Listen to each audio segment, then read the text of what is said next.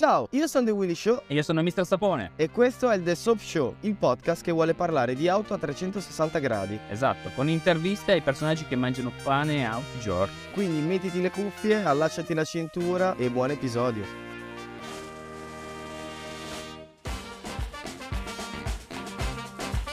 Sapone, rieccoci di nuovo da remoto, eh. Siamo tornati a farli da remoto, però voi che ci state ascoltando non vi preoccupate, stiamo lavorando nel riuscire ad avere una location dove possiamo registrarli dal vivo. E... Un po' di upgrade in corso e vediamo dove andremo a finire, quindi ci lavoriamo spodo, vediamo. Se non avete ancora ascoltato l'episodio di domenica scorsa, dove siamo stati a Scuderia Belle Époque e abbiamo sentito storie su Enzo Ferrari, Senna, Villeneuve e tanti altri personaggi fantastici che hanno reso il cavallino ciò che è ora, vi consigliamo di andare ad ascoltare.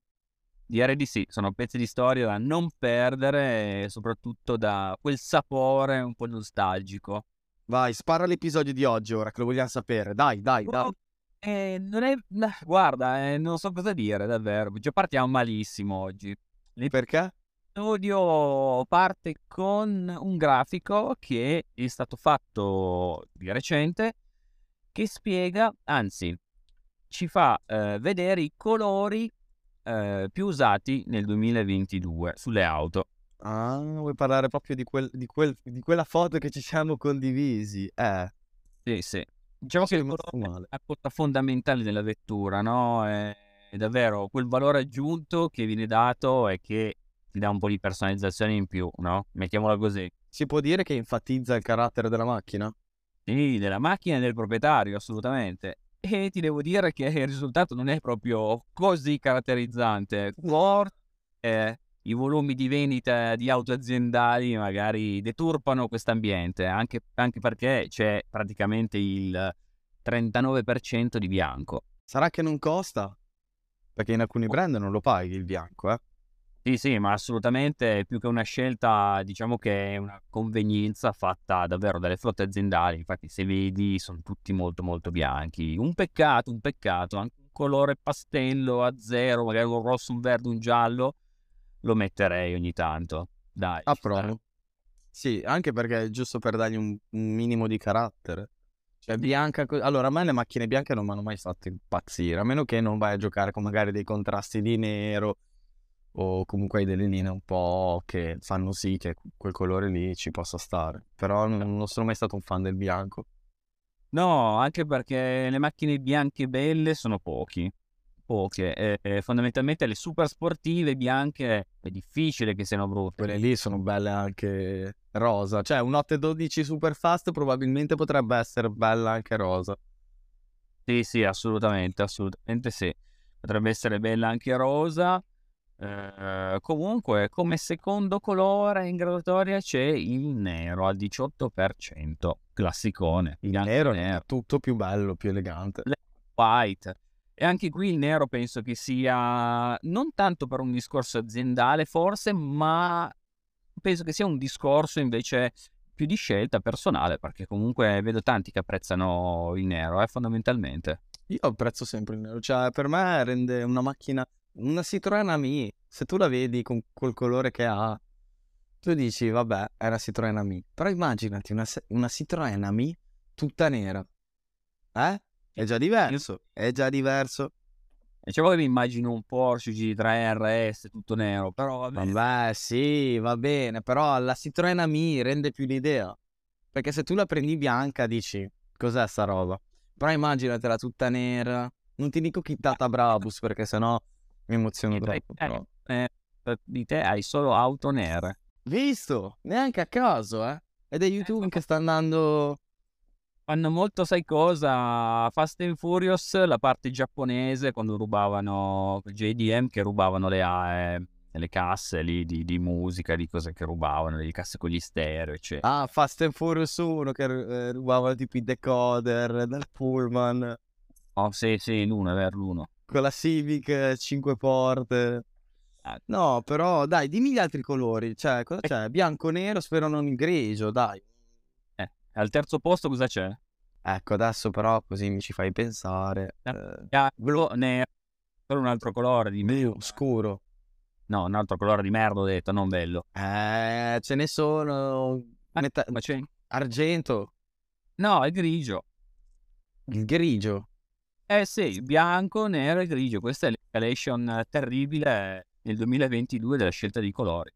Eh beh, magari lì entra anche quella logica del non voglio... Cioè, se tu pre- la prendi nera o la prendi bianca, basta il minimo di polvere e si vede già che è sporca. Sì, il grigio lo maschera un po', il bianco anche il nero che è molto difficile da, da tenere, davvero, devi essere un pazzo. Eh sì, decisamente. Poi, a pari merito, uno è un colore che, che mi piace molto, che è il blu all'8%, a pari merito con l'argento.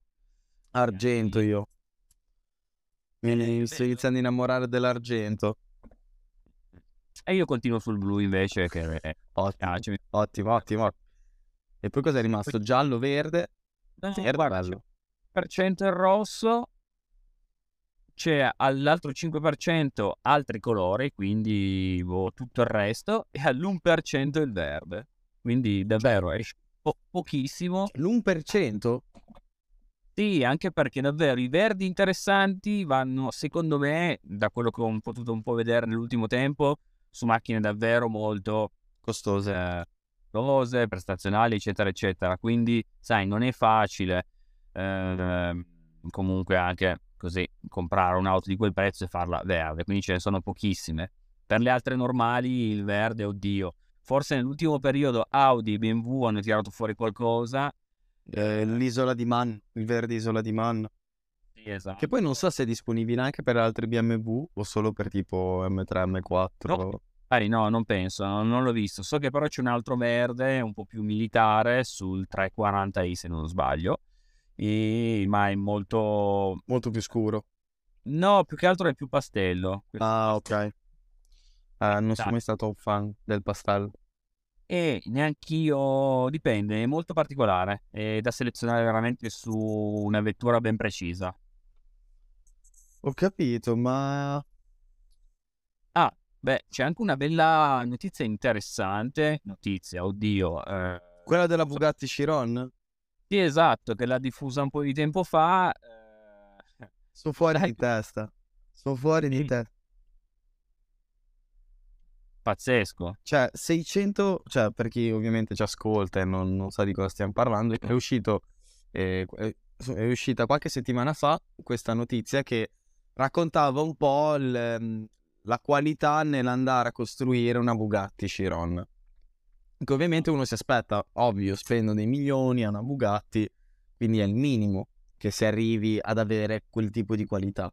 Però ragazzi, voi che ci ascoltate, secondo voi è normale metterci almeno 600 ore di lavoro artigianale, quindi a mano, Quindi Per- povero cri- per verniciare una macchina e se ha delle imperfezioni, la macchina va riverniciata tutta, tutta. Cioè, 600 ore tu sba- arrivi a sbagliare una portiera, devi rifare tutto.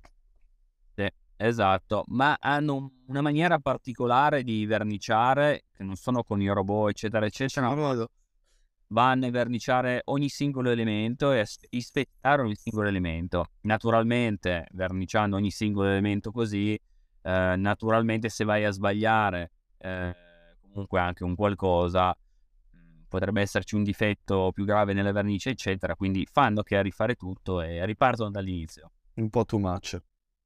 Soprattutto se pensi alla 110. Sì, beh, la 110 è stato pazzesco. Ragazzi, ha trascorso 12 ore in, in una stanza con la temperatura a meno 20 perché così volevano vedere se la macchina presentava imperfezioni sia a livello di vernice che a livello di elettronica, cablaggio e Sì, quant'altro. quella per 30.000 km a tutta velocità, quindi a tutta velocità vuol dire veramente al massimo. 30.000 km. Ci gente che li fa in una Cioè, vita. se io provo a fare i 150 con la mia Fiesta per 1000 km, secondo me esplode. Di fila Capito. proprio. Sì, sì, esatto. E poi anche eh, tutto quello che è ehm, anche per gli interni, ogni 110 comunque eh, richiede oltre 16 settimane di lavoro. 16 settimane. Comunque sono tante, sono tante veramente. 16 settimane sono tante, infatti non so, cioè Bugatti ne farà, com- ne farà meno di, di Pagani, di auto, perché Pagani ormai ne farà tra le 60 e l- l'80 all'anno. Sì, ma anche meno, anche meno, anche meno, sicuro. Comunque in mezzo comunque ci sono stati anche dei caldissimi collaudi perché li hanno provati il deserto della California e dell'Arizona dove 50 gradi. Esatto, sui 50 gradi, quindi diciamo che è a prova di bomba, ok? Ogni posto, ogni clima per la 110 non ha nessun tipo di problema. Oh, piccola parentesi, parlando di auto da milioni di euro, auto da sogno, eh, tra poco siamo vicini al concorso di eleganza di Villa d'Este. Eh sì, assolutamente, assolutamente. Dal 19 al 21 maggio, che io purtroppo non riuscirò ad esserci perché sono a registrare in campagna un video. E, e quindi... Bara le patate in campagna, ecco. Hai capito? Devo, devo- devo andare a registrare con, con- con due auto un video giù e purtroppo non riuscirò ad esserci, però bisogna andarci. Se voi che ci state ascoltando non avete nulla da fare, andate lì fuori, anche perché si festeggeranno i 100, di- i 100 anni di Le Mans, Sì, non da poco. ma anche i 75 anni di Porsche. Quindi se ci sono Sono due due- fan della Porsche, lì è... Grazie per aver visto questo episodio, ti ricordiamo che ci puoi seguire nei nostri profili Instagram al chiocciola The Willy Show Chiocciola Mister Sapone. Al prossimo episodio!